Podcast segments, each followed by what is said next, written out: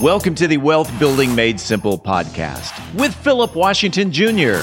Today's episode is brought to you by Rife Martin CPAs. Today, along with Allison Rife Martin, Philip talks about what happens after you sold your business? Philip Washington Jr. is a registered investment advisor. Information presented is for educational purposes only and does not intend to make an offer or solicitation for the sale or purchase of any specific securities, investments, or investment strategies. Investments involve risk and, unless otherwise stated, are not guaranteed. Be sure to first consult with a qualified financial advisor and or tax professional before implementing any strategy discussed herein. Past performance is not indicative of future performance. And now, here's Philip. We are back with another episode talking about how to make wealth building simple on Wealth Building Made Simple. And we're talking today with Allison Rife Martin, CPA, about what happened when you got loads of dough after you sold your business. I was going to say, so if you remember last time we were talking about my goal is to make a billion dollars, be able to travel the world,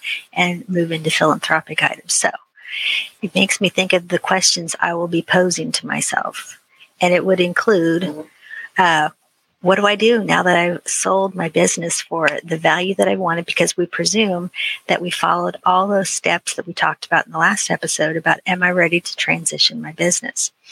So now I've sold my business, I've collected all my billion dollars. Am I sitting around with my favorite drink, which by the way, right now is a vanilla latte? Ooh. And am I eating bonbons? Or even, I don't even know what I'm eating, but I'm sitting, am I sitting there doing that? Or am I freaking out like the sky is on fire or uh, Chicken Little?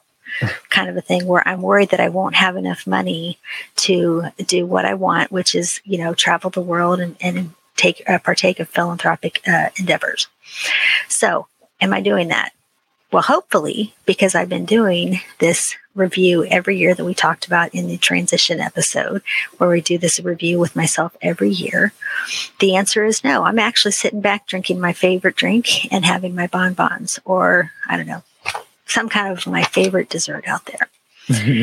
but did you know that most business owners, I'm sure you would agree with this, most business owners, including you, me, everybody, we spend so much time in our business, we don't focus on the big picture and we leave our personal and financial planning to chance. Like we mm. roll the dice and we're like, yep, a billion dollars coming my way. and, and chance, chance is kind of like a mentally unstable being, right? Chance just chance. Yeah, chance is not a good person. You want to leave leave your affairs to. He's not. Yeah. He's not very responsible. Exactly. And I will just say, and, and frankly, as we're sitting here thinking at the end of the year, you should have I won't say it's too late to meet with your financial advisor for tw- to end out 2022 or your CPA to end out 2022. You should have been having these conversations, or hopefully you've been having these conversations, if not once a quarter, in the mid year and at the end of the year to really make sure that you are on, on target with what you're looking to do. You've talked to your team if you're a business owner looking and to say, Am I, am I doing the right things to make my business go the direction that I want? And how can I set all of us up for success? Again, you know, you you you have a great pulse on your team members who are working with you to make sure that they are um, in the right seats, as in in the right positions that you need them to help you build to fulfill your goals and visions. Um, you want to make sure that you're all set and ready to go, so that again, I'm not freaking out when I sold my business. Um, so, but this kind of goes back to the whole idea too that um, to make sure that I am set up for success uh, after I've sold my business or exited in whatever it is, way it is I want to exit. Again, do I have my great team, my attorney, my CPA, my estate planner, my financial advisor? Because again, you want to make sure that you are set up to leave the legacy that you want to leave for your family, that you have enough do re mi to be sure that you can achieve all your goals. Um, so you want to make sure they're all obviously in the loop on uh, when you're selling your business, what kind of thing, or you know, whatever you're planning to do to make sure that you are all set up and ready to go, so that there's no surprises at the end. And, I guess they would say forewarned is forearmed. So, and, and I was going to say too, I think a lot of a lot of a lot of people, uh, not a lot, but some people are maybe not aware of like the reality of when you sell your business because, um, like imagine, you know, when you sell your business, right, that money is going to have to go to work somewhere to generate the income you want to relax, which means a lot of times if not more complexity, similar complexity, and so you know your team doesn't go away, right? Yeah, I feel like in that example, somebody sells a business, they need their CPA more, right? They need their wealth manager and their attorney more because you go from a lot of money in one concentrated asset to a lot of money in multiple assets. Because because mo- most business owners don't take sell their business and put it all in um, with the wealth manager. I mean, some do, but some put it with the wealth manager. And they put it real estate. They might invest in other businesses, right? They may retain some ownership in the business that they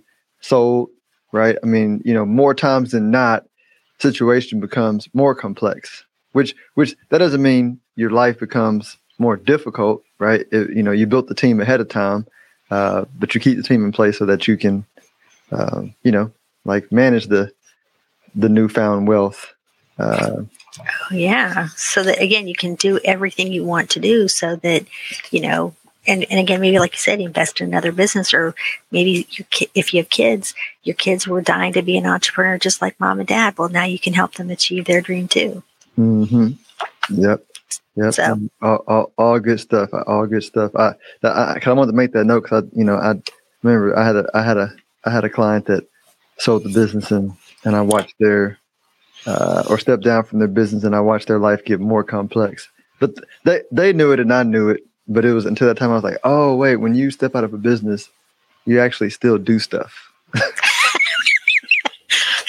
yeah, and that's why you know it is so great to plan ahead so that you are completely ready to go, and you know again, there's no surprises, and you're ready to achieve you know your goals. And if there's any unexpected contingent contingencies or things that happen like maybe you know you get sick but you know and you can't you you're still fully prepared. So that's why i think it's great to make sure you've got a great team to help you be successful. Awesome. Well let everybody know where they can reach you if they want more mental preparation for life after the sale of their first business Yes.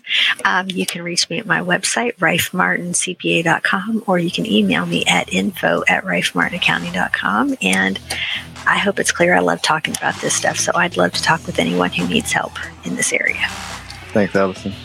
Have a great rest of the day. Happy New Year. Happy New Year. If you are interested in having a review of your portfolio or to see how far on track you are with your retirement goals, Philip offers complimentary consults through his company, Stonehill Wealth Management. For more information, log on to stonehillwealthmanagement.com forward slash talk. That's stonehillwealthmanagement.com forward slash talk.